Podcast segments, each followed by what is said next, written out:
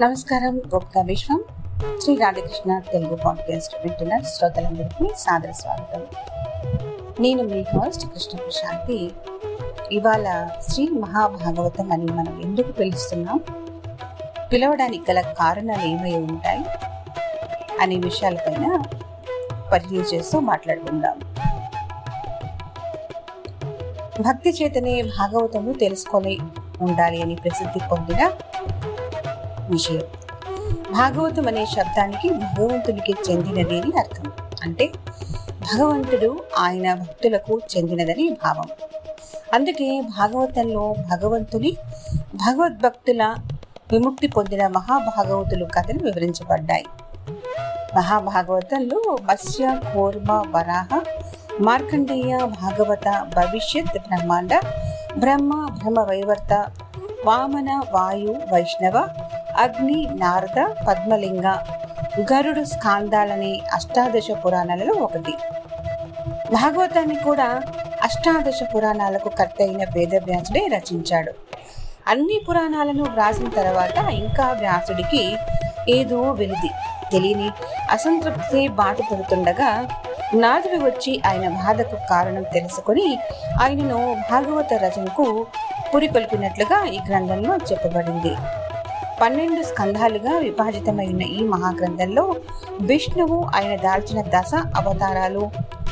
వాణిలో సంపూర్ణ అవతారమైన శ్రీకృష్ణుని యొక్క మహిమల కీర్తనం మహిమల వర్ణన స్థూలంగా భాగవత ఇతివృత్తమని చెప్పబడింది. అందుకే నారదుడు భాగవత పురాణానికి ఆది కారణమే విష్ణు గుణ సంకీర్తనమని చెప్పినట్లు ఈ గ్రంథంలో పేర్కొనబడింది. సాధారణంగా పురాణ లక్షణాలుగా చెప్పబడే సర్గ పతిసర్గ వంశ మన్వంతర వంశాను చరిత్రలకే ఐదు లక్షణాలనే గాక పురాణాలకు భాగవతంలో పన్నెండు లక్షణాలున్నాయని చెప్తుంది. అతి ఘనమైన వేదాంత విషయాల నుంచి అతి శృంగారభరితమైన శ్రీకృష్ణుని రాసలీల వరకు భాగవతంలో వేదవ్యాసుడు తనివి తీరా వర్ణించాడు. వేదవ్యాసుడు దీన్ని భక్తి తత్వ సర్వస్వంగా భాషించేటట్లు చేశాడు. పురాణాలు వేదోపగృహణంచే భారతీయుల విశ్వాసాన్ని బొమ్మ కాకుండా వ్యాసుడు భాగవతంలో వేద రహస్యార్థాలను అనేక నిబద్ధం చేశాడు. శ్రీ మహత్భాగవతంలో అద్వైత వేదాంత సారం సర్వం నిండి ఉన్నది. సగుణ నిర్గుణ భగవత్తత్వ రహస్యాలన్నింటినీ భక్తులకు విడమర్చి సాధికారికంగా బోధించే రచన ఇది ఒక్కటే. అందుకే పురాణాలన్నింటిలోనూ దీనికి ఒక ప్రత్యేకత ఉన్నది. భాగవతాన్ని భారతీయ భాషలన్నిటిలోకి సంస్కృతం నుంచి కొన్ని వందల సంవత్సరాల నుంచి వివిధ కవులు తమ ప్రాంతీయ భాషలలోకి అనువాదం చేస్తున్నారు. అయితే ఈ అనువాదాలన్నింటిలోనూ పూర్తి అనువాదంగా తెలుగులో సహజ కవి బమ్మెర పోతనామాత్యుని అనువాదం తర్వాతే మరేదైనా అనటంలో ఎలాంటి సందేహం లేదు. అలాగే అతి మధురమైన భక్తి కావ్యంగా ప్రజల భాషల్లో గీతులుగా మహాకవి సూర్దాస్ రచించిన భాగవతానువాదం హిందీ భాషా భాషితులను ప్రతినిత్యం ఉవ్విళ్ళేరుస్తున్నది ఇంకా అనేక భాషలలో అనువాదాలున్న ఈ రెండు అనువాదాల స్థాయికి అవి చేరుకోలేకపోయాయి. తెలుగు భాషలో బమ్మెర పోతన చేసిన అనువాదం మూల సంస్కృత భాగవతం కంటే ఐదు రెట్లు పెరిగింది. ఇందుకు కారణం స్వయంగా పోతన శ్రీ మహామాత్యులు శ్రీ మహావిష్ణువుకి మహాభక్తుడు కావటమే.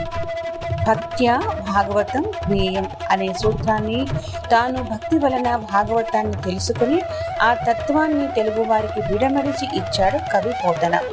తెలుగు భాగవతంలో కూచేలోపాఖ్యానం రుక్మిణి కళ్యాణం ప్రహ్లాద చరిత్ర గజేంద్ర మోక్షం రంతిదేవుని చరిత్ర కపిల దేవహూతి ఉపాఖ్యానం శ్రీకృష్ణ లీలలు మొదలైన ఘట్టాలను తెలుగువారికి అచ్చం సొంతం చేశాడు పోతన.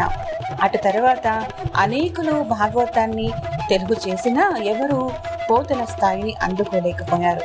అష్టాదశ పురాణాల్లోనూ వేదం సమూహభూతమైన భాగవతాన్ని తెలుగువారిద్దరికి తెచ్చి వేదోచోదితమైన భక్తి స్థాపనకు పునాదులు వేసి తెలుగువారికి ఐహికమే కాకుండా ఆముష్మిక దృష్టిని కలిగించిన కవి పోతన. ఆయన భాగవతము. అందుకే నిగమములు చేయి చదివిన శుభకంబులు కావు భక్తి శుభకంబున్ అని చెప్పి తెలుగు వారికి భక్తి శుభవత్వం కలిగించింది శ్రీ మహాభాగవతం